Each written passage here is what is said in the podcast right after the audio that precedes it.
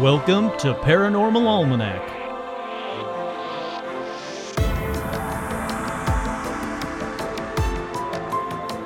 With your host, Kurt Sandvig.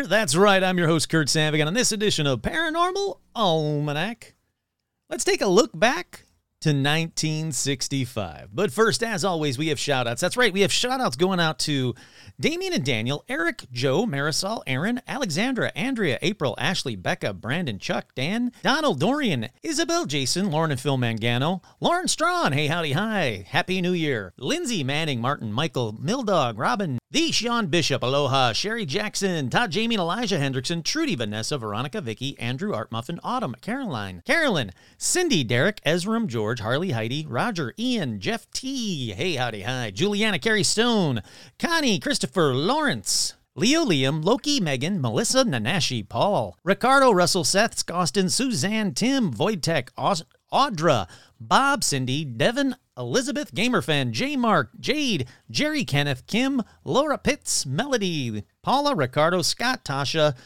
Terminal Animal, What's That, Will, Alicia, and Jen, with, of course, special shout outs going out to Joe Teague and, as always, Stitch. Oh, I also have one more special shout out. I have a birthday shout out to Zelos. Zelos is a new listener. Uh, he's a very cool guy, and he actually has a bunch of cool paranormal stories that uh, I will be sharing on his behalf coming up soon. Alrighty, head on over to storeenvy.com. Uh, look for Paranormal Almanac for all your Paranormal Almanac merch needs. Head over to patreon.com if you want to be like these patrons. You might be thinking, hey, Kurt, we haven't heard from you in a couple of weeks. Well, for the regular listener, yep, you're right. I took two weeks off. For the patrons, I only took one week off. I gave them a special Christmas Day episode, recorded it on Christmas morning. That was my Christmas gift to them because without them, this show would not be happening. I can guarantee you that by now. Alrighty, let's head on over to paranormal news. Strange things happen every day. Keep a watch out and be on your way. That's just the way the universe moves. But now it's time for that's a good one. That's such a good one. I'm so happy I managed to get all those files back on there. If you want to send your own paranormal news bumper music, just email me at paranormalalmanac at gmail.com. I would love to hear them and love to play them on the show. Also, if you have your own personal paranormal stories, email me at paranormalalmanac at gmail.com. Another thing that I would love to read. Alrighty, this is an all UFO paranormal news. First up in paranormal news, Naples man can't explain what he saw flying over Naples Beach. This is in Florida. We see all kinds of things in the sky, but one Naples man, Naples Naples man is perplexed by what he saw on Wednesday. Oh, it's off to a rough start already. They were kind of glowing and flickering a little bit, said Matt Krause. It was Wednesday, Wednesday evening when he and his wife looked up. They didn't see the moon, but instead a single bright light. News lights appeared near it, and they got very, very bright at that point. New lights, sorry, not news light. New lights appeared near it, and they got very, very bright at that point. There were four or five of them. They kind of moved in different directions. According to him, the lights didn't make any sound and seemed to be hovering in place. What I can't explain is why there were so many bright lights, why they were so bright, why were they were stationary, and one of them was stationary for 15 minutes. Southwest Florida International Airport shared if anything abnormal was going on, they deferred us to the FAA. The FAA said we'd have to ask the military. However, the Naples uh, the Naples Airport Authority said there wasn't anything out of the ordinary on the radar that night, but noted it could be Chinese lanterns. Those are illegal within the city limits. That's what I'm going to guess they are. Um, just based on the photo, I haven't clicked on the actual video yet. Based on the photo, I'm going to say, yeah, they're uh, Chinese lanterns. But let me see if this is actually a video of it. It might be a plane or maybe even a helicopter, but one man says he believes he saw a UFO. And All right. I don't need to hear her anymore. So, get to the actual video. Let's see. That's oh, it's actually him. All right, fine. Green a little bit. It was Wednesday evening when Matt Krause and his wife looked up, but they didn't see the moon. Instead, they saw a single bright light. Then, New lights appeared near it, and they were got really, really bright at that point. And there were about four of them, and they kind of moved in different directions. he snapped these pictures, saying whatever Oh, these so it's are just going to be photos. All right. Well, I'm going to to kill be it. hovering in Yeah, they do look like Chinese lanterns to me, but I can't say for sure because the photos aren't that great. They say they do look. It does look a little suspicious. I always feel like there's something out there. So that another person on Naples Beach, uh, people sighting UFOs. It's some. It's usually some sort of military craft or something like that. I'd have to see it to believe it, physically be there to see it. So there's a bunch of different things. People are saying it could be anything from aircraft anomalies, drones, or covert military ops, or Chinese lanterns. Alrighty, up next in paranormal news. This is this is one I'm excited about. Close encounter. I photographed a bulbous-headed naked alien as the creature ran past my hunting camera in a notorious UFO hotspot. That's right, a hunter claims that he caught a naked alien on camera as the creature ran past his trail camera in a notorious UFO hotspot. Uh, it was caught in a remote area of Montana. The gentleman's name was Donald Bromley. He snapped the picture in an area known as Redgate, which is claimed to be awash with paranormal activity like UFOs. He said at first he thought it was a person, but the more he looked at the grainy image, the more convinced he became it was something out of this world. The strange image has surfaced online, and uh, oh, they're just talking about all like the government looking for UFOs. I don't care about any of that. You all know that. He told KXLF, the more I look at it, it was just odd. It was out of place, and everything just matches the alien persona. The big bulbous head, you can tell he has no clothes. It's kind of a transparent being. It's just very rich in the paranormal field, like the UFOs, lights in the sky, unexplainable things. He added that residents have been seeing really bizarre objects flying across the sky out of nowhere. Okay, I'm gonna look at the photo. One, I can't tell you that this thing is naked. Two, it doesn't look transparent. It looks like it's in motion. Three, it looks yeah, no, it does look bulbous. I'll give him the bulbous head. It's an odd trail cam photo that if I saw this, knowing that there was nobody else out there, yeah, it would scare the crap out of me. I'm not gonna lie. Alrighty, I'll put that up over on the Facebook page so you guys can see the weird naked bulbous alien. Moving on to the next story. Are UFOs over Connecticut growing bolder? We may never know. Then why write the story? Connecticut, it's been up and down for it's been an up and down year for unidentified flying objects. Politics haven't stopped Connecticut skywatchers from racing to the database of the National UFO Reporting Center every time they spy something awry in the sky. Residents of the Nutmeg State average more than an entry a week. That's crazy. Where the reports on possible extraterrestrial jaunts and patrols are classified. They said that this the the reports are up year over year, and they, they say that the uh, that it continues to be Connecticut it, that is continues to be a stomping ground more and more every year for the past dozen years. They said a couple watched a glowing triangle shape move slowly across move, move slowly across from them. I think they mean away from them. Move slowly away from them as they drove down a street just before 6 p.m. on September 6th. I watched it closely as we drove and can say I truly have never seen anything like that in my life. The uh, most, uh, nearly 100% of the entries are flybys, but one Oxford resident reported a most unusual drop off. In what is the most full on Hollywood report from the last few months, the Skywatcher reported witnessing three bright but silent objects hovering for about 30, 30 to 40 seconds and then a bright flash. Almost like the light was scanning from front to back, but the light was intense, almost as bright as a spotlight on a helicopter. Then I was able to see something or someone lowered out of one of the crafts into the field across the street, and then quickly go back up into the craft. Shortly after, the three bright lights flashed and disappeared, but we could still see light trails behind them, and still without making any noise at all. One eyewitness said there was an aura or haze around the UFO, which left a trail and emitted beams. So, uh, yeah, a bunch of crazy. Let's see. Uh, let's, there's another one from December 4th. A UPS driver in Collinsville described seeing the maneuvers uh, resembling a geese in a flock perfectly line of 20 to 30 red dots speeding up and slowing down, overlapping each other. Whatever it or they were, they were ascending approximately a 40 degree angle from our position, while continuing the ascent, speeding up and slowing down, overlapping one by one, dimmed and vanished as if not going too far up to see anymore. The positions in the line were not graduated. I worked in aviation as an active duty Marine, and I've never seen anything like it. It's notable that there was no sound. The only way I could describe the speed is like the speeds of an F 18 in burn, but the massive drops in speed to return to the rest of the line speed was shocking. Okay, so that's definitely not a drone. I was thinking drone till he got that point. Around the same time over Collinsville, a Norwalk Skywatcher reported a whole bunch of lights that seemed to be connected together somehow in a straight line, and it was moving and then disappeared. Two separate reports of a silent cigar shaped like craft hovering over Woodbury also filed the same evening. Still more cigar and uh, tic tac shapes were reported over Greenwich and Suffield in previous nights. A month earlier, on November 11th, around 5:13 in the morning, another Woodbury resident witnessed a bright orange glowing object that resembled an intense sunrise.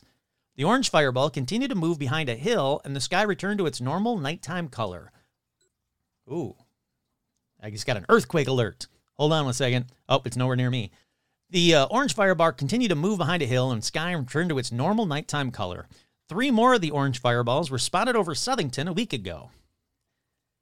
They're saying that uh, there's a whole lot more in those reports. So it sounds like Connecticut is the place to be if you guys want to see some UFOs. Okay, up next in paranormal news UFO sighting. Witness has a hilarious reaction. What is that, y'all? We finna die. Oh my god, what is that?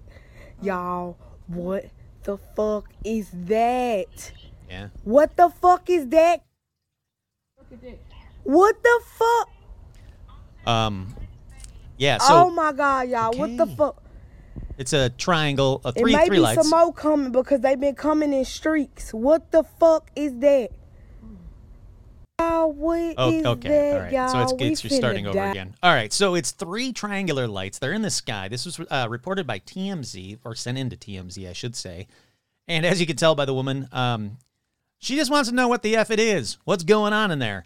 I apologize for the swearing. If you guys are saying, what happened to you not swearing? Well, that was in October or maybe November, but it's it's January, y'all. And I didn't swear, she did.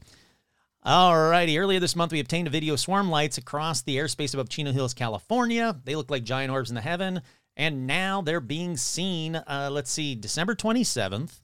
Where was this at? Uh, above Memphis, Tennessee. That's right, above Memphis, Tennessee. So there you go. What the F was that? I'll post that up in both uh, Facebook page groups as well. 2021 was so weird that big UFO news totally went over our heads. Not our heads, not anybody listening to this show, because we talked about it every time there was an article. That's right. Um, I don't care about Stanley Kubrick and how he got the model for UFOs. Basically, I'm just going to skip ahead to the to the good stuff. They're saying that uh, 2021 was a turning point in UFO history. Starting at the very beginning of the year and moving on, and especially in June, the Office of the Director of National Intelligence released a nine page report. You guys know about that. I did an episode about that. And then it just continued on from there. So, this person who considers themselves a skeptic is even saying, Seems to us like people aren't paying attention and disclosure is here. Yeah, yeah, that's what I've been saying. Little by little, disclosure, it's going to be out there. You're going to hear about it. Well, you guys are already hearing about it because you're paying attention to the right podcast. Oh, by the way, I'd like to thank everybody from around the world right now that's making the podcast blow up. I mean, I'm getting uh, top 20s in the UK, in Australia, New Zealand, and India. So thank you to everybody around the world listening right now. I cannot thank you enough. All right, finally in paranormal news, because I want to get actually get to this uh, episode at hand. So I'm going to make this the last story in paranormal news. I can save the rest for later. This one says aliens in bedroom, UFO sightings on the rise in Northern Ireland. I, God, I want to go to Ireland so bad. It looks like such a beautiful place. From mysterious discs over Slemish County in County Antrim, sure I got all of that wrong, to strange images spotted on CCTV, unexplained sightings increase in Northern Ireland again last year. Police received eight sightings in Northern Ireland during 2021, an increase from six from 2020 and four in 2019. So still not as much as Connecticut, but it's growing. These included a report of a spaceship and flashing lights in the Downpatrick area on the on January 17th. In May, police received two sighting reports, one of white lights after a helicopter in the Maghaberry area and an odd disc seen in the sky in the Slemish County of of County Antrim at the end of the month. Boy, I'm butchering all your names. I'm sorry. And I just I just said I loved Ireland. In July, there was a report of strange images on CCTV in a house in the Newton, Newton Abbey area and a dome-shaped object with eight lights in the sky reported in the Saintfield area. In September, a report was received in the Lisburn area of aliens in the bedroom, while in October, a detained patient reported having been abducted by aliens. The final report of the year was unusual bright lights in the sky in November. UFO uh, sighting reports on the Police Services of Northern Ireland PSNI database include unidentified flying objects, aerial phenomena, unidentified aerial phenomena, lights in the sky, and aliens and extraterrestrials. Uh, PSNI spokesperson said no investigations have been carried out in relation to this incident. Nick Pope, who used to investigate reports of USO, UFO sightings for the Ministry of Defense, said it was possible that more people spending more time at home during the pandemic may account for a rise in reported sightings. It's difficult to say what, what lies behind the small increase in sightings, but the lockdowns may have played a role. Yeah, I agree. Another possibility says that people are following the situation in the United States where Congress is taking the issue seriously and the Pentagon has launched a new UFO initiative. Yeah, I definitely agree with that. Alrighty, let's uh let's all wrap up the uh, paranormal news. Let's take a quick break and we'll be right back into it.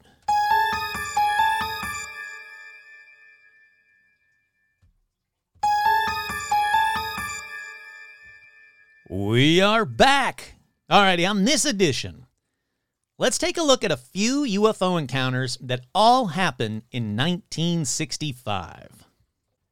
I'll be honest, I was just trying to find you something like what happened in 1965 and be like, you know, the Beatles released blah, blah, blah album, but uh, it was taking too long. And so ultimately, if you want to find out what cool things happened in 1965, please check out this wonderful site called google.com. Alrighty, so 1965, it had a bunch of UFO encounters. Now, a couple of them I've talked about before, including the uh, Kecksburg Bell. If you remember that episode, if you don't, go back and listen to it. Um, I don't think it's a patron exclusive, but it might be. And if so, become a patron if you want to listen to it. But what about the other sightings around the same time? How come so many UFOs were sighted around that area, the northeast of the United States, but around the world in 1965? There was a huge uptick in UFO sightings in 1965. Do they have any explanations? Well, well, you basically, you got to wait and see. I'm not going to spoil the whole episode. Let me start this edition with a bit of an older paranormal news from 2019 about the American Northwest region. For the, you know, it's the first the the place where the first two stories are going to take place. I figured, oh, this is kind of cool. It's about that area and it's about UFOs. So I lied to you when I said I was done with paranormal news. There's just one list, little one left, but it's part of the episode. Many UFO uh, sightings reported in western Pennsylvania. This came from a, a website, uh, something news, it doesn't really say. August 3rd. Oh, here we are. WPXI News, August 3rd, 2019. While the Kecksburg UFO sighting has become a quaint part of local lore, more recent reports of unexplained aerial phenomena are getting serious attention from Congress, the U.S. military, and longtime UFO watchers. It's not going to go away. Whether you believe it or don't believe in this stuff, the fact remains there's a lot happening for some reason. So, this person who originally reported on the Kecksburg incident back in 1965 recently noted on his blog that the Navy has issued new guidelines, which you all know about, but that they have to start taking these things seriously. And he says Congress apparently is taking this stuff very seriously. Meanwhile, long, longtime local UFO researcher Stan Gordon said there's been a surge in sightings of unexplained phenomena in western Pennsylvania, especially. We keep getting reports of very strange things that people see around here. We've had a surge of UFO and Bigfoot activity in the area in the past couple of weeks. Many of these sightings are very, very detailed reports. While sightings usually spike in the spring and summer when people are outside more, reports in 2018 and in 2019 have been more consistently year round. Sightings are mostly of unexplained things in the sky or earthbound cryptids, animals such as Bigfoot, whose uh, existence is unsubstantiated. Well, I mean, you don't have to. You don't have to do that to Bigfoot. Just say, you know, Bigfoot. Everybody knows what a Bigfoot is by now, people. Come on. Oh, by the way, don't effing shoot Bigfoot. Uh, he said he spent the last 54 years investigating the Kecksburg incident. That was, here's a very, very brief synopsis of it. December 9th, 1965, people across six states and Canada reported seeing a fireball streak across the sky before crashing into a wooded area in Mount Pleasant Township. Again, 1965, UFOs, Northeast, is where I'm going to be talking about in just a minute. He says, though other sightings didn't get the attention of Kecksburg, they still persist and they even get documented on his website. He first set up a hotline to report sightings in Pennsylvania back in 1969. In all these years I've done this, I've never seen a UFO or Bigfoot myself, but I've interviewed thousands of witnesses. Every year, we're getting very detailed reports from credible people that cannot be easily dismissed. Upon investigation, many sightings ended up either being natural or man made, like a bear or large shaggy dog or a hunter wearing camouflage, but some have no conclusive, logical explanation. The uh, most recent one is uh, that he reported on his uh, sightings, uh, Pennsylvania sightings on his website, is in June near the Youngstown side of Chestnut Ridge. The National UFO Reporting Center in Harrington, Washington, documents sightings from across the United States, Canada, the Virgin Islands, and Puerto Rico.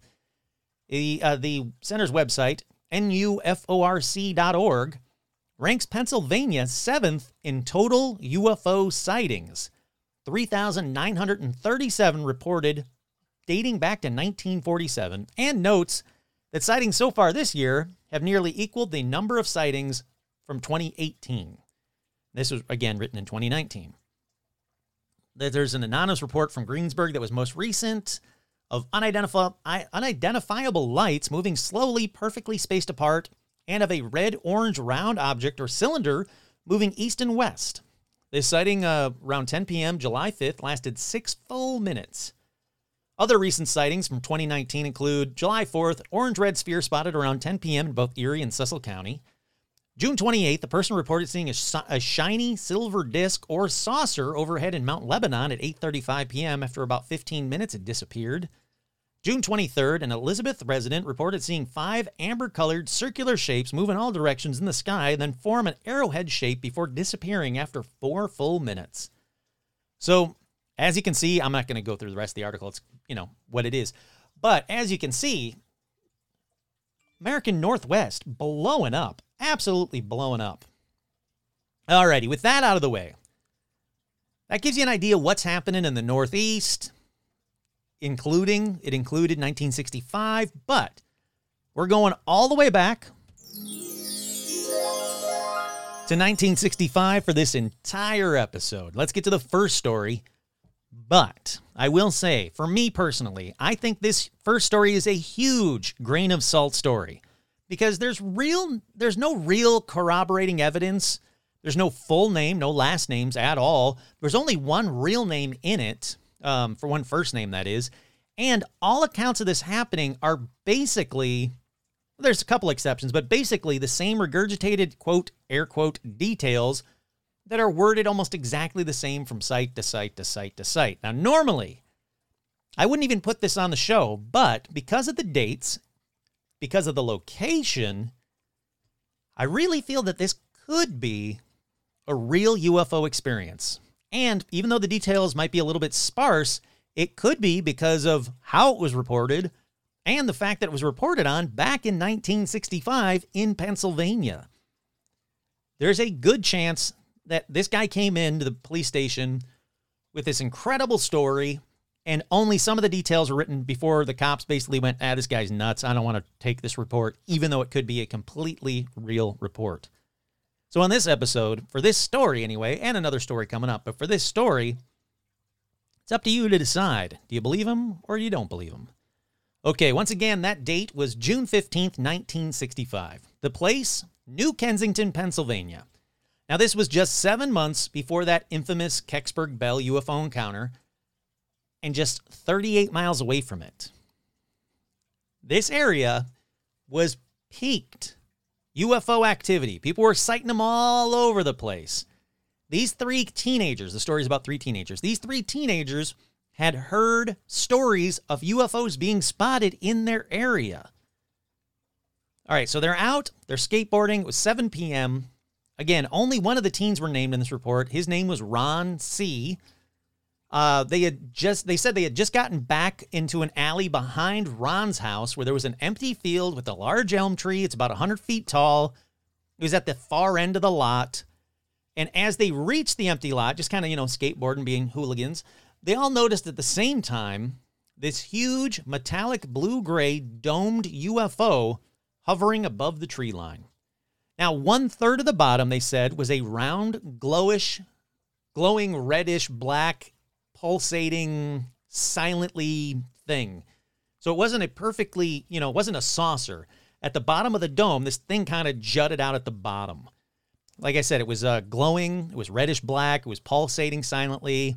They said it glowed and pulsated every half a second from a deep red to a deep black to deep red. Now it protruded out from the rest of the object. Basically, they said this uh, there were, while they were looking at the UFO, a window appeared. Basically, the steel became transparent so they could see a window. And in that window, they saw the silhouettes of two human looking figures. One was taller than the other. Now, some sites elaborate here and say that they appear to be dark gray in color, but based on the majority of the sites, they said that they were only silhouettes. Ron said, I could only see the silhouette of these two, so I really think they were kind of just kind of embellishing the story by being like, and they were gray. Not yet. Calm down. All right, so Ron said he could only see them from the waist up, but they appeared to be waving, and he felt like they were either reading his mind or communicating telepathically with him. So Ron started waving like both his hands over his head to try and get their attention, and he felt that they were reading his mind and acknowledged, like, oh, okay, I, I see it. This kid's trying to get our attention. It's cool. But they also said, oh, uh, he said that he was, you know, not only was trying to do that, but he was mentally asking them if they would take him on board. And he says he thinks that's why he was chosen. Now, he also noted that as this was going on, he's waving his hands and playing, you know, mind in his mind asking them, like, can you please take me on board? He noticed that his friends just stood there. They were either mesmerized or paralyzed. And he got the feeling, like, hey, we're not in any danger. I think I'm okay. And then the next memory he has was of seeing the UFO flying away. But he noticed that he was now standing facing his friends with them on his right instead of standing in between them, all facing towards that elm tree, towards the UFO. So he's begging them, you know, like, hey, please, please take me on board. Next thing he can remember, now he's facing the other way, facing his friends. They're on the on his right instead of him being between them with no other memories. Now, the UFO took off in an instant and was gone. They all went like, "Whoa, that was crazy. That was weird." They all went home and noticed that it wasn't 7 p.m. like they said it was right before they saw the UFO, but it was now 10 p.m. and they were all late for getting back home. Seems like that's the end of the story, but it is not because Ron began to slowly remember things over the next month and he pieced together this. First thing he flash remembered was being inside the UFO. Once he remembered that, the memory started like trickling in. He started remembering more details, if you will, over the next month. He said he remembers sitting on an approximately eight foot tall or eight foot long, silver colored, curved bench on board the actual UFO. There were two adults sitting next to him, but they also looked frozen or paralyzed. Now he remembered while sitting there, like, you know, he could move around, he could see stuff. So he notices the two frozen adults. Then he looks forward and he sees two humanoids. He said one was a man about six foot tall, the other was, quote, a beautiful woman about five foot eight. They were both wearing like these silver form fitting jumpsuits. He said it was an all one piece jumpsuit, including their shoes. It had the same color as the outside of the UFO, so a bluish gray metallic. He said there was no collar on the suit, but it was up to the neck near the bottom. I don't know what that means. Uh, the woman had a brownish, uh, the woman had brownish blonde hair, and he said it was long and flowing down to about one third of her back. And then he noticed she was smiling at Ron. So Ron gets up and walks towards them, and he saw them both at like a dome kind of panel, and they're waving the hands, their hands over the panel. The woman stopped uh, waving her hands for a moment, walked over, and gave Ron a hug then went right back to the panel. Uh, Ron walked over to the man, noticed a panoramic window, and he said it was there was no like bolts or seams. Again, it was as, as if the metal had become transparent. And that when he looked out the window, he could see stars. And that's when he realized they were in space. He was in the UFO, and that was it. That's right. The next memory he had was of him standing there facing his friends. Now, I'm going to say this, just my personal opinion, but this next bit is dumb. And again, I think it was added to embellish the story. But apparently, Ron has said, when he said this, no idea, it doesn't say anywhere, but Ron has said, humanity will be experiencing some profound and world shaking revelations that will forever change how everybody thinks about the UFO phenomenon. Where did he say it? To whom did he say it? When did he say it? What's his last name? No idea. I can't find anything else on this guy. And trust me, I really looked. Alrighty, so there you go. Decide for yourself if you believe Ron's tale of the UFO abduction, although I wouldn't really call it an abduction. He mentally asked if he could have a ride. It all seemed pleasant. He got a hug from like a beautiful woman. He said, Oh, she was hot. So I don't know what you would call that. It sounds to me like he asked for a ride and they went, All right, let's give him a ride. And then they brought him back home. So you decide do you believe in that tale? All right, the next one has way more details, and it takes place on September 3rd, 1965, 2 a.m., near Exeter, New Hampshire. That's when 18 year old Norman Muscarello was hitchhiking to his home in Exeter along New Hampshire Route 150. Now, he did this 10 mile hitch often from his girlfriend's parents' home in nearby Amesbury, Massachusetts. He said he did have a ride home this time, but he missed it, so he had to hitch a ride back. But because it was 2 a.m., he basically had to walk most of the way. But he got to uh, Kensington, New Hampshire. Now, I want to be very clear. Do not confuse it with the first story, which was New Kensington, Pennsylvania. Different place, even though it's still 1965, completely different place. This is Kensington, New Hampshire. That's when he said he noticed five flashing bright red lights in the distance. Now, he initially thought that the lights might be like a police car, maybe a fire engine, some kind of like siren, basically. And uh, here's Norman from an interview himself. I wanted to add a lot of it because he really tells it exactly how it was. And then I'll go back and kind of fill in some details. So Norman said, uh, I was near Mrs. Mr. Dining's farm. It was a clear night, no rain. There were plenty of stars in the sky. It was just a clear, beautiful night. I'd missed a ride and I was thumbing back. No cars pick you up at that hour of the morning. I observed planes in the sky earlier. It's pretty easy for me to understand the difference between a plane and what I saw. I'm sure if you experienced it, there wouldn't be any question in mind. I just got past the dining farm.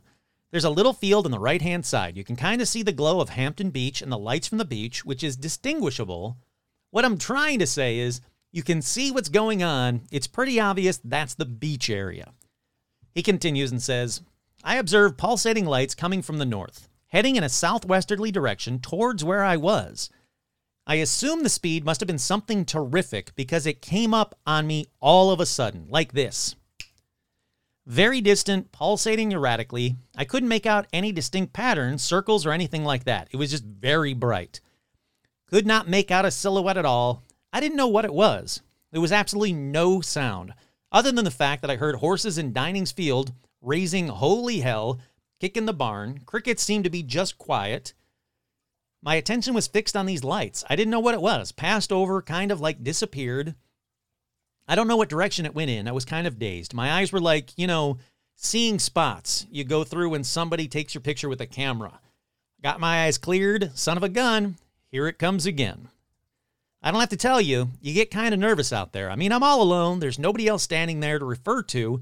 I mean, is this guy smoking something? I just froze up. I didn't quite know what to do. I got scared. He goes on to say, I ran across the street. I actually didn't dive. I fell because I tripped on something and I fell into the ditch.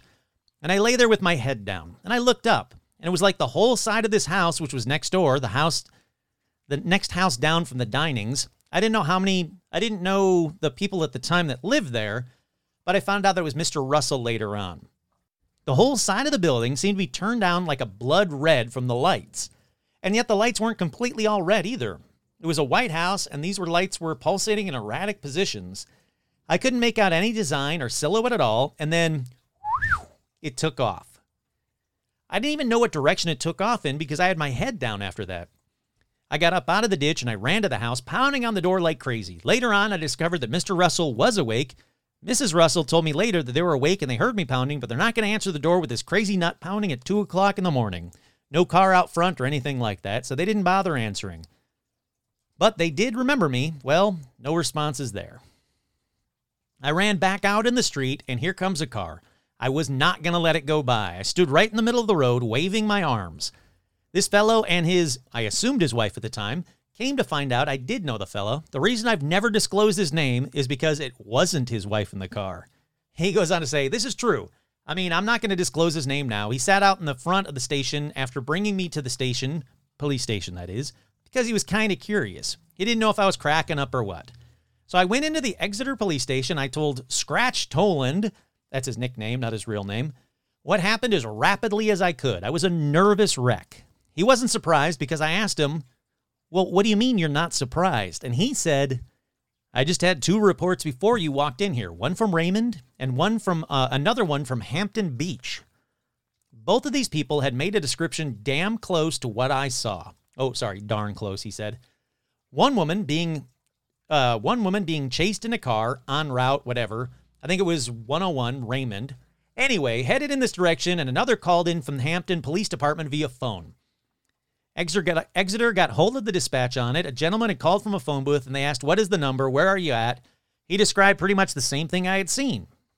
When the police pulled up to the phone booth, the phone was dangling and there was nobody around.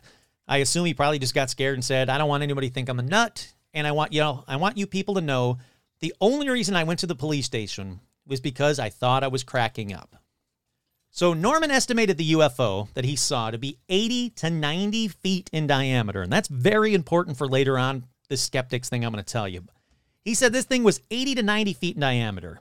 He said it he ran into the Russell's home, like he said, pounded on the door like he said and yelled for help, but no one answered.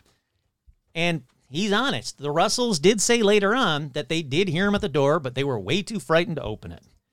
Now at the police station, Scratch, remember Scratch? Toland, he radioed police officer Eugene Bertram Jr., Bertrand Jr., who earlier in the evening had passed a distressed woman sitting in her car on NH 108. So he got it a little bit wrong, but not 101, it's 108. Now, when Bertrand stopped asking if she had a problem, the woman told him that a huge object with flashing red lights had followed her car from Epping, about 12 miles away, and hovered over her car for a minute before flying away. Now, Bertrand admitted that at the time he thought she was a kook. But he did stay for approximately 15 minutes until she calmed down enough and was ready to resume her drive. Okay, back to Norman's interview for this part. He said, Well, you see, after Scratch had told me all this, he got on the blower, the police radio, and here comes a cruiser. Gene Bertrand pulled up and said, Come on, I want to see what you're talking about. The only reason I'm following up on this is because we've had other reports. He said, Otherwise, Norman said, Otherwise, they would have sent me home. Alrighty, so Gene Bertram and Norman, they went up to the same spot where all of this had taken place. He said he and I got out of the cruiser. He had a good sized seal beam flashlight. We were on our way into the field. He wanted to actually go right down into the field and look around. You could see the whole field from the road, but he wanted to do that anyway. Before we got out to where he had where he had stopped, another cruiser pulled up. This was Officer David Hunt. Now, I think he's working for the Northampton Police Department now. And um, he said, Hey guys, I'm from Missouri. I got to see it. What you been drinking, fellas? I can hear him up there rattling. The first one to open his mouth was Dave Hunt. He said, What the hell is that? We look up, and yep, here comes the UFO again. I don't know what it is. Gene actually reached for his gun. He had, he had it out of his holster. He said, At the time, I was more afraid of the gun than that thing because I know what the gun can do. He said, So we boogied back to the cruiser. Gene got on the, the radio again and says, Scratch, I see the damn thing myself. After that, it was taking me home. He said that uh, the police officers took him back to his house, and his mother was having a fit because A, she didn't know where he'd been, But B, she saw this cruiser pull up and says, What did you do now? Uh, one thing I liked about this guy, Norman, is that he has turned down um, money or has not made a dime, I should say, off of telling his story. It was written, uh, it was, there was a book written about it and everything, but Norman has never made a cent off of this. And he said, I've never made a penny on this thing, and it's the truth, not one red cent. I'll tell you why I'm glad I didn't, because I think it makes me more believable, and I'm glad I'm not crazy. I'm glad somebody else who was responsible and credible saw it that night. Not just myself going and thinking for the rest of my life, like, am I a nut? I've been called a number of things. I would have believed myself. I would have believed myself that I had something loose up there if someone else hadn't seen it. So, yeah, two police officers and this guy. This guy had a couple of sightings, but two police officers also had the sighting. Two reputable, credible police officers also saw this thing 80 to 90 feet in diameter. Alrighty, let's see. Um, to this day, he says, uh, Norman says, to this day, what I've said is recorded in the archives in Washington, D.C. This story cannot be explained scientifically at all. There were a few of your skeptics at first, swamp gas, or somebody had an antenna, it was sparking with the high tension wires. I'm just telling you what I saw. Alrighty, like now let's go back to the official story. So we left off with them at the field. There was two police officers and Norman. They walk into the field. They notice that the, uh, one of the police officers said that they noticed the horse in a nearby corral began kicking the fence and the sides of a barn, making loud, frightening noises. Dogs in the area also started barking and howling, and that's when Officer Bertrand and Norman had that second sighting. Now, Bertrand described the UFO as this quote, this huge dark object as big as a barn over there with red lights flashing on it. The object moved silently, didn't make a sound, and it moved towards them, swaying back and forth. Instinctively remembering his police training, Bertrand dropped to one knee, drew his revolver, and pointed at the object. He then decided that shooting would not be wise, so he reholstered the revolver, grabbed Norman, and ran back to the patrol car. Bertram radioed another Exeter policeman, Officer David Hunt, we talked about a little bit ago, for assistance, and while the two waited in the car uh, for Hunt to arrive, they continued to observe the UFO as it hovered 100 feet away and at 100 feet altitude. It rocked back and forth. The pulsating red lights flashed in rapid sequence first from right to left, then left to right, each cycle consuming no more than two seconds. The local animals continued to be agitated. They said that the object was still there when Hunt arrived, and he also watched it. The UFO finally rose up over the trees and disappeared. Hunt soon heard the engines of a B 47 bomber as it flew overhead, and he later told journalist John G. Fuller that, quote, you could tell the difference between the UFO and the bomber. There was no comparison. All three men drove back to the Exeter police station and immediately filed separate reports on what they had saw. Bertrand then drove Norman back home, told his mother all about the incident, blah, blah, blah. Alrighty, so the Exeter police chief finally gets word of what everybody's been freaking out about at the station and what they saw. And so he reads the reports from Bertram, Hunt, and Norman. He decides, you know, I got to get an official answer. So he calls Pease Air Force Base. Now, the Air Force Base sent Major David Griffin and Lieutenant Alan Brandt to interview the three men and even asked all three men to not report their sightings to the press. Problem here is, it was too late. A reporter from the Manchester Union Leader newspaper had already interviewed them. Now, it's reported that Major Griffin sent a report of the incident to the staff of, you guessed it, Project Blue Book. That's right, we're still in the 60s. Project Blue Book is still in full effect. Project Blue Book gets the uh, reports, reads them all, and Major Griffin wrote At this time, I have been unable to arrive at a probable cause of this sighting. The three observers seem to be stable, reliable people, especially the two policemen. I uh, viewed, or he called them patrolmen. I viewed the area of the sighting and found nothing in the area that could be the pros- probable cause. Pease Air Force Base had five B 47 aircraft flying in the area, but I do not believe they had any connection with the sightings.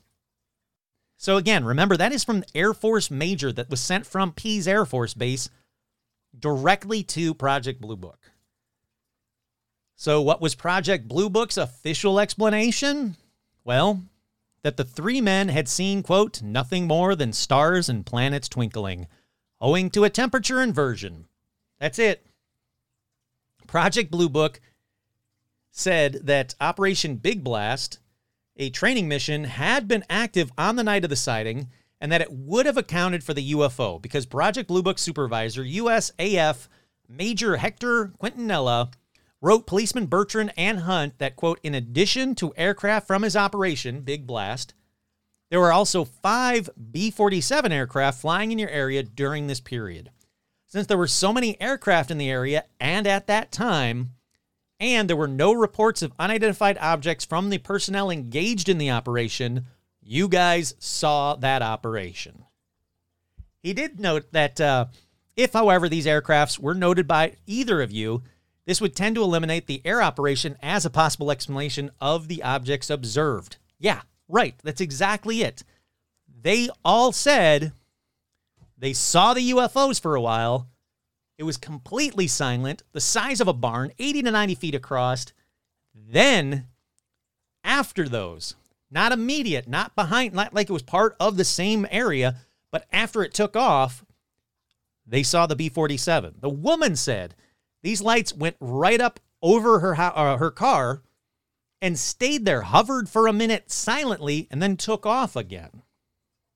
This part I do really like. I got to say that the uh, the two policemen, well, they found out about that official explanation and they were like, "Nope, not even." So they actually sent a letter to Project Blue Book in which they stated, quote, "As you can imagine, we have been the subject of considerable ridicule since the Pentagon released its quote official evaluation of our sighting on September 3rd, 1965." In other words, both patrolman Hunt and myself saw this object at close range checked it out with each other, confirmed and re- reconfirmed that it was not any type of conventional aircraft.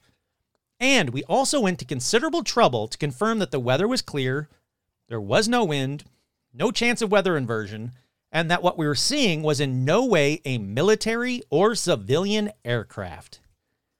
Bertrand also noted that their UFO sighting took place nearly an hour after Operation Big Blast was said to have ended which eliminated the operation as a possible cause of the sighting.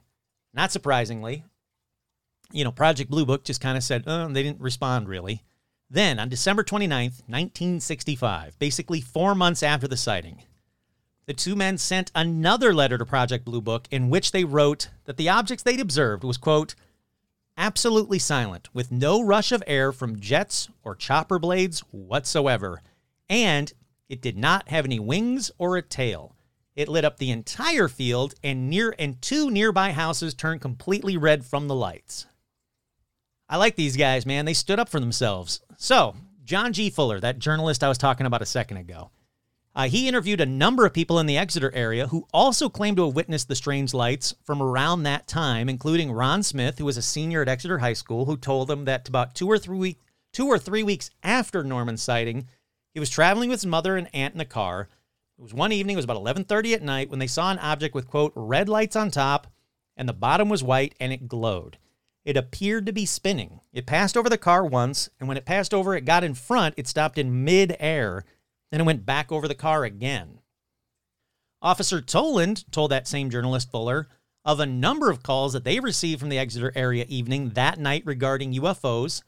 Like Mrs. Ralph Lindsay, she called in here early just before dawn said it was right outside her window as she was calling with something like a big, big orange ball, almost as big as the harvest moon, and it wasn't the moon either. All the time she was talking to me, her kids were at the window watching it. Now, why would people go to all this trouble, people all over the area, if it wasn't something real? Luckily, or thankfully, however you want to word it, this guy, John Fuller, the, uh, the reporter, he also didn't believe the official explanation. He wrote that he had observed an unusual object near Exeter himself while doing this report, and it was being chased by an Air Force jet fighter. Now, Raymond Fowler, the New England investigator for the National Investigations Committee on Aerial Phenomena, NICAP, also filed a, a very detailed report on the Exeter sightings. In his view, the Air Force explanation was also incorrect. At one point, an Air Force officer claimed the UFOs people were seeing were merely lights from from the nearby Air Force Base, and that was it. To prove it, he had the lights activated before a large crowd who were gathered some distance away. But he had ordered personnel at the base to turn the lights on. Everyone looked and waited, and nothing happened. Frustrated, he yelled into the mic to turn on the lights. A voice replied, The lights are on. And they said, well, that was about it. He, the very embarrassed officer, slunk back into the seat of his staff car and drove away while the crowd laughed at him. Womp womp. Alrighty, then we're going to move forward just a little bit, staying with the same story, to January 1966. Lieutenant Colonel John Spaulding from the Office of the Secretary of the Air Force finally replied to the two policemen's uh, the policeman's two letters. Spaulding wrote, quote, based on additional information submitted to our UFO investigation officer at Wright-Patterson Air Force Base, Ohio, we have been unable to identify the objects you observed on September 3rd, 1965. That's right. The lieutenant colonel from Wright Patterson admitted they were not able to identify the objects that were observed September 3rd, 1965. This UFO story should be way bigger than it is. I know that was a very lengthy story.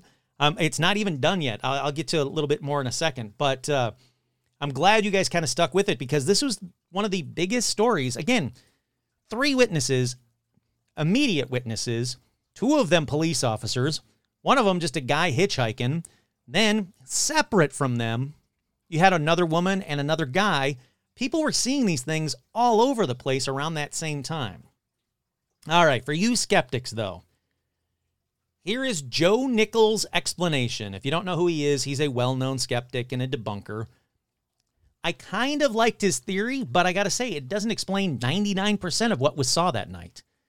So, this guy, Joe Nichols, he spoke with James McGaha, who was a major USAF retired Air Force pilot. He had been he had been refueled in flight by KC-97 tanker aircrafts like the one stationed at Pease Air Force Base near Exeter around that same time in 1965, and he said, I recognize the flashing light pattern reported by the witness Bertrand and Norman. He said, I recognize the light flashing light pattern reported by Bertrand and Norman.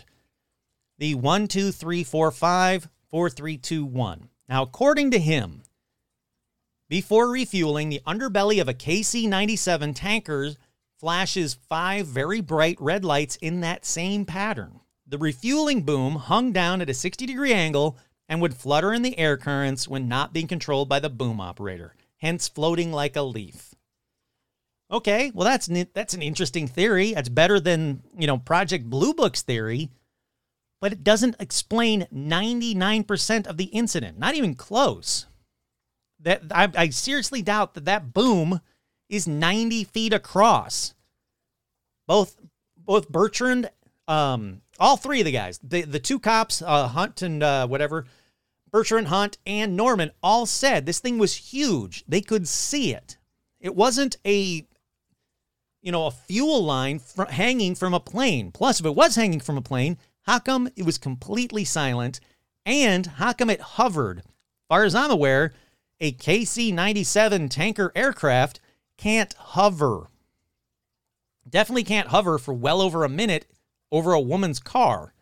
And also look like a ginormous 90 foot UFO. It just doesn't match up. Not even close. But like I said, interesting theory. I'll put it out there for the skeptics, but nope. Again, as far as I'm concerned, this story is one of the best UFO incidents out there just because the wide variety of people that saw it and reported on it, and the fact it was so reported so well, again, being for 1965. Okay, from there, let's go to November 9th, 1965. Look, they're all in 1965, Kurt. You don't have to keep saying that, but I will. November 9th, 1965. Now, it has an explanation, but I'm going to present everything to you, and again, you can decide for yourself on this one as well. Oh, and this one, was all around the Northeast. This thing was huge. You'll see what I'm talking about in a second. And the date might actually, you know, already might be piquing your interest. Like, I know what happened on November 9th, 1965, because it was a very huge story. Okay, this one happens at dusk, or to be more specific, 5:30 p.m. rush hour, November 9th. That's when a massive blackout occurred. It was one of the largest power failures in history. It hit all of New York State. Imagine that. All of New York State blacked out. But not only that, it hit portions of seven nearby states, including Massachusetts, Vermont, New Hampshire, Rhode Island, New Jersey, and parts of eastern Canada. This thing was huge. It was the most, like I said, it was one of the largest power failures in history, blacked out seven states, two countries. It also trapped 800,000 people in New York's subways. It also stranded thousands more in office buildings, elevators, trains, you name it. They actually had to uh, deploy 10,000 National Guardsmen and 5,000 off duty policemen. They really thought it was going to be like just a massive looting when when all these states went black. They were like, "Oh crap, massive looting." But surprisingly, besides the fact that people freaked out because they were trapped in a I can't even imagine being trapped in a subway for that long, but besides that part of it, it was relatively peaceful. Now the blackout was caused by tripping by the tripping of a 230 kilovolt transmission line near Ontario, Canada at exactly 5:16 p.m. Now this caused several other heavily loaded lines to also fail. Basically, it was just like a domino effect. Once this huge 230 kilovolt transmission line went out, boom, then the next one, the next one, the next one. They said this precipitated a surge of power that overwhelmed the transmission lines in western New York, causing, quote, a cascading tripping of additional lines. It resulted in the eventual breakup of the entire Northeastern Transmission Network, in case you're into that. But why the hell am I talking about it on this episode? Besides the fact it happened in 1965? Well, a lot of people blame the blackout on UFOs. Real quick, why do people think it was UFOs? Well, besides all of the UFO reports in the area that affected around that time, there are some that are actually connected to November 9th itself in the area. That's right. And remember, it's a big area. November 9th, 1965, 5 p.m., a Middletown, New York resident reported seeing a ball of bright green light in the sky. He says he thinks it's a UFO. 5 p.m. in Jersey City, New Jersey, a resident reported seeing a bright object moving from north to south over Manhattan, then over lower Manhattan. He said the object shot, straight up at an extreme velocity. Okay, Kurt here. That one, that one sounds like a legit UFO. The first one, a bright green light in the sky, that sounds like a power, you know, big huge arc from a power failure, basically, um, from a grid or whatever you want to call it. But the second one, there is nothing with a power outage that causes it to go uh, moving from north to south over Manhattan, then over lower Manhattan, then shooting straight up at quote an extreme velocity. So that one, that's UFO like. Alrighty, continuing on. 5 p.m., a resident of Newton, Massachusetts reported a bright fireball traveling east to west. Okay, but again, this is kind of what happened when massive power grids fail. But he says no, he saw it, it was a UFO. Alrighty, next one. 5 p.m., orchestra conductor on a flight between Syracuse and Rochester observed a bright light descend toward central New York. All right, descend is kind of odd. Very, very weird. Continuing on. You notice a pattern here? 5 p.m., Camillus, New York. A housewife reported a huge dome shaped object near a local substation about five minutes before the blackout. All right. Not an electrical arc there. Five minutes before the blackout, she reported it. She saw it, then noticed the blackout didn't happen for another full five minutes. No idea about that one. That one, again, it sounds like a UFO. Continuing on, 5 p.m., Cicero, New York. A local pilot in a small plane reported seeing a huge bright light hover near the high tension wires crossing the Mohawk River. Okay, that sounds like a power failure to me. 5 p.m. Personnel from Sir Adam Beck Hydroelectric Power Plant in Ontario, Canada, report four strange lights over the power plant, not surge related, prior to the outage. Okay, again, these guys would know. They work at a hydroelectric power plant. That's interesting. 5 p.m., residents near Niagara Falls Power Station reported seeing a huge glowing object hovering over the power station prior to the blackout. Okay, let me keep going. 5 p.m. People in the Time Life building on 6th Avenue reported seeing a glowing, quote, spindle shape in the sky. Now, a Life magazine reporter even took a photo of it and ran a shot in their next issue in the Life magazine. Now, a woman just north of Manhattan reported seeing, quote, a disc, a disc hovering and going up and down, and then shooting away from New York just after the power failure. That doesn't sound like, uh, I mean, it just doesn't, that doesn't sound like it was part of an electrical power failure.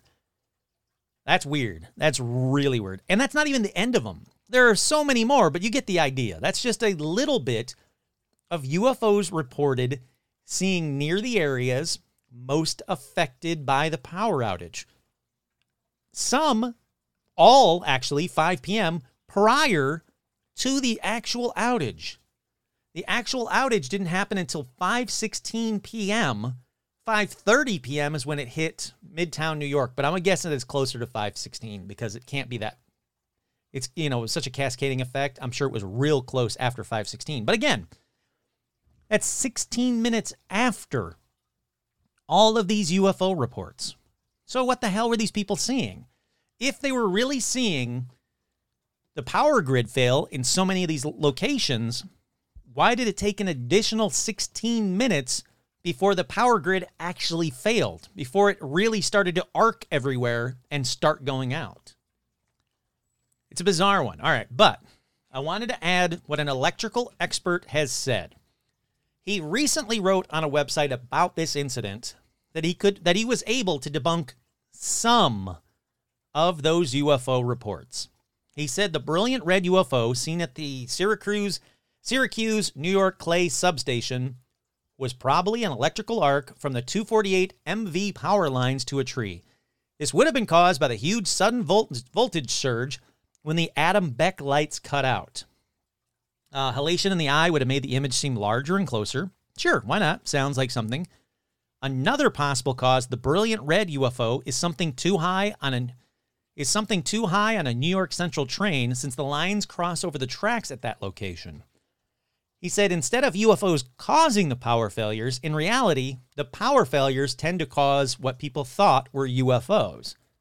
Maybe, but not all of them. Again, power arcs and big, you know, green lights in the sky, glowing lights in the sky or or smoke, sure. That is all connected to this power outage. And it was a huge power outage. But people, revo- you know, reported seeing saucers, disc shapes, things going straight up into the sky, things that do not happen during power failures. So again, I ask you, what do you think? Did the power failure cause the UFOs, or did the UFOs cause the power failures, or using that whole like theory that uh, UFOs are really time travelers. I don't know if you heard the theory. If you're a regular listener, I'm sure you have. Maybe the UFOs that appeared were there just to witness this massive power failure, the largest in history. I know it's a bizarre theory, but uh, you know, it's still a theory. So it's up to you guys. You have to decide on that one too. You have to. I, am sorry, I didn't know if you guys know this, but when you listen to this podcast, you, there is homework, and you will have to decide. You can't say, "Well, I don't know." Nope, got to pick a lane to continue on in this episode. And there's only one more story, so it's not the big. You know, you can do it if you want. Alrighty, let's move away from uh, the American Northeast for a minute and head on over. Oh, I forgot to look it up. I think it's called Valensole in France. If it's not, it's spelled Valensole. It's still in France. If you're if you're from France and I really said it wrong, don't don't correct me. I'm admitting that I'm dumb. It's fine. All right, this one was July 1st, 1965. Remember, all from 65. That's when farmer Maurice Masse said he was smoking a cigarette just before starting work at 5:45 a.m. when an object came out of the sky and landed in a lavender field 200 feet away from him. He said he was initially annoyed and kind of just pissed and assumed that a helicopter had made some kind of unauthorized landing for some reason. So he goes walking up towards it, and said it was nope, no helicopter, but an oval shaped structure resting on four legs. He said it was as big as a Renault as a Renault Dauphine automobile. Just look up Renault Dauphine. Uh, it's a car. He said it was as big as a car. Now, in front of it stood two figures. He said they were both not quite four feet tall. They were dressed in tight gray green clothes. Their heads were oversized with very sharp, tw- shi- uh, ah, very sharp chins. Their eyes were large and slanted, and they were making, quote, a grumbling noise while they were crouching and observing some plants. Now, one of the beings pointed a pencil like he, you know, he's, as he's getting closer, they notice him. They're startled. They're like, whoa. One of the beings pointed a pencil like device at, uh, Mar- at Maurice, paralyzing him in his tracks. He said the being then put his weapon thing down and began talking or grumbling with the other one again. And he said, Maurice said, this, you know, this gave me a chance to actually see the beings better. Even though I was frozen, I was still facing them and I could watch what they were doing. He said they were just about one meter high. Their skin was smooth, slightly white, and apparently not covered by hair or a coat. Their head was big with almost no neck, and the eyes were just like human eyes despite the absence of eyelids. They were wearing dark blue clothing. The aliens got back in the UFO, and in the time, oh, I'm sorry, they got back in the UFO and into the transparent cupola. He said he could see them at the controls, and then they flew away. Now, in its wake, the UFO left a deep hole and a moist area that soon hardened like concrete on the ground. Now, days later, the lavender in that part of the field began to uh, just die for no reason whatsoever within a five to six meter area around the spot that turned into like a concrete. The lavender just started to die. He said that the uh, where the UFO had landed, the effects from that incident were felt for full eight years. And analysis found a higher amount of calcium at the landing site than elsewhere. So, yeah, that's a short but sweet one. Oh, I actually do have more. You know what? I'm going to keep going. I was going to stop there, but that's fine. It's the first episode of 2022. Let's keep on keeping on. Hopefully, you're enjoying this episode. Otherwise, this is just torture for you. Alrighty, this is the last one, I promise. Now, this is a more of a this is more of a detail-oriented military report. Not a ton of exposition, but I thought this one was kind of neat just because of the location it, it happened at. Again, 1965, July 16th. The Defense Intelligence Agency of America they intercepted four messages from the Argentine Navy Hydrographic Service concerning UFO sighted in Antarctica. That's right. UFOs were spotted over Antarctica in 1965. They said that the messages were, from were from Commander Argentine Base at Deception Island. I didn't even know there was a Deception Island. And it was sent to a commander at Orcadas Laurie Island, South Orkney Island. I don't know. Said the messages were about a bunch of UFOs seen by him and his personnel, though, and mentioned reports that the British and Chilean bases at Deception Island have also reported UFOs around that same time. Uh, let's see. Tuesday, July 6, 1965, Argentine Navy released the following statement to news medias about the sightings.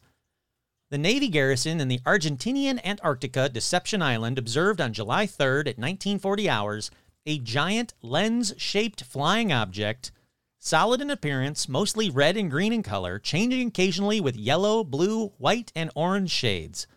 The object was moving in a zigzag trajectory towards the east, but several times it changed its course to the west and the north with varied speeds and without sound.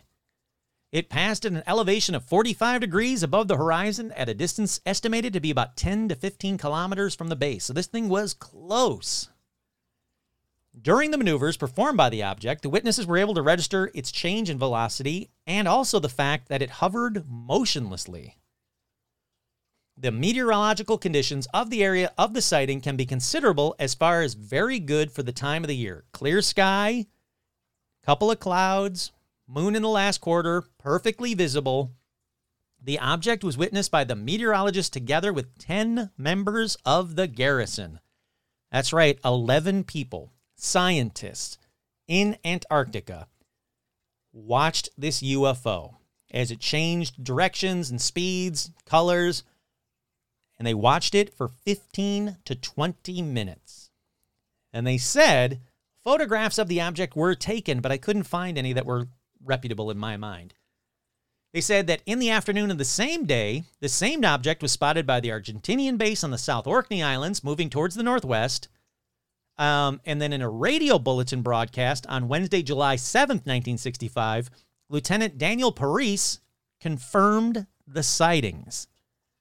They said the garrison observed an extremely brilliant object moving towards the north with variable speeds, sometimes hovering, displaying sudden accelerations and change of direction.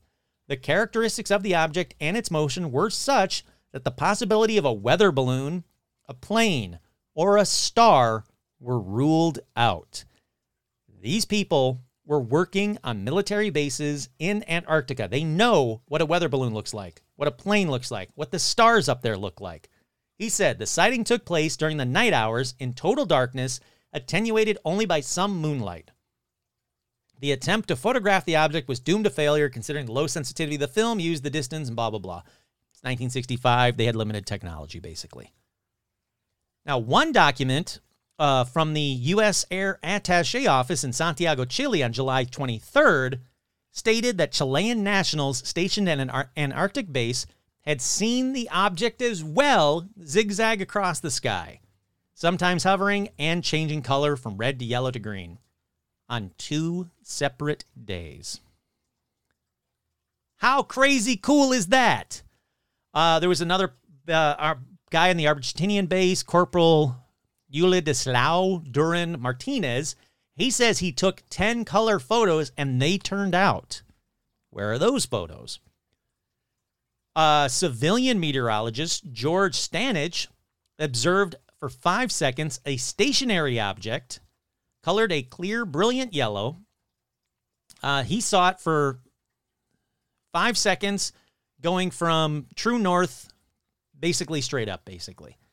Uh, about a week later, another strange object was uh, was sighted. June 18th, more personnel at the base of the Pedro Aguirre Cerda saw a celestial body, but this one was probably explained and I'll tell you about the explanations in just a minute. But there's that's the only one so far that has a possible explanation.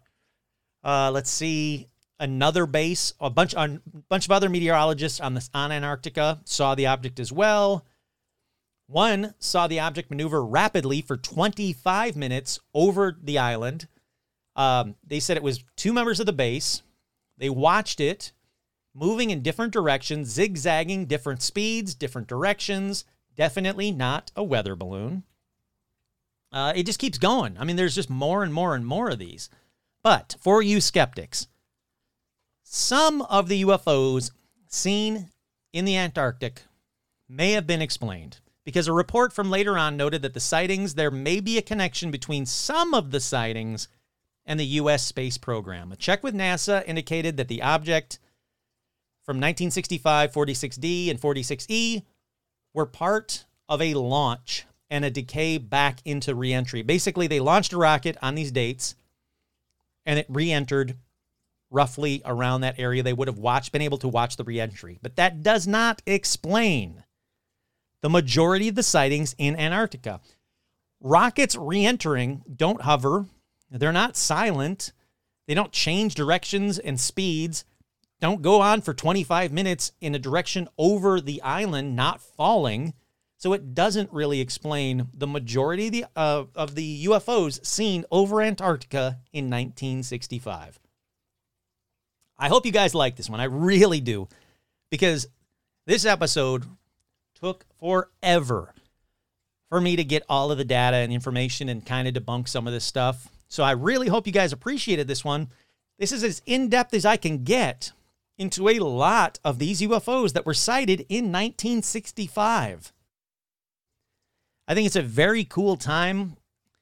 Uh, as you just saw or just heard, not saw, you know, the space race was really kicking off. Like, this was the time of the, for maybe the reason that a lot of these were seen was because of some of these amazing events that were happening in human history at that time. All righty. Well, what do you guys think? Do you believe any of these UFO stories? Did I just waste my time on any of these stories? I don't know what I think about Ron's, I'll be honest. Ron's just seemed too lost in space for me. You know, oh, there was a hot woman and there was a guy, and they were both wearing silver shimmery suits, and she hugged me, I swear, man. But the rest of them, I don't know. Definitely, definitely the one with the two cops and Norman. That was the most reputable, in my opinion. I don't know what to think about all of the UFOs seen all over the Northeast around before and after the power outage, the massive power outage. I don't know what to think. So, well, there you have it. There's a whole lot of UFO for you. For those that don't like UFO episodes, don't worry. I've got paranormal stuff, you know, in the works. I've got cryptid stuff in the works. I've got ghost stuff in the works. I've got more hauntings in the works. Don't worry, we'll get back to those. For those that do like UFO episodes, here you go. Here's an extra long episode all about UFOs just for you guys. Once again, I'm your host, Kurt Savig, and this has been another edition of Paranormal Almanac. I want everybody out there to have a very happy, healthy 2022. I hope you guys made it through the uh, uh, the. I hope you guys made it through the the holidays. Hold on, I want, I want to bring the music up. With your host? Nope, nope, it's too early. It's too early, Kurt. It's too early. Can't bring the music up yet.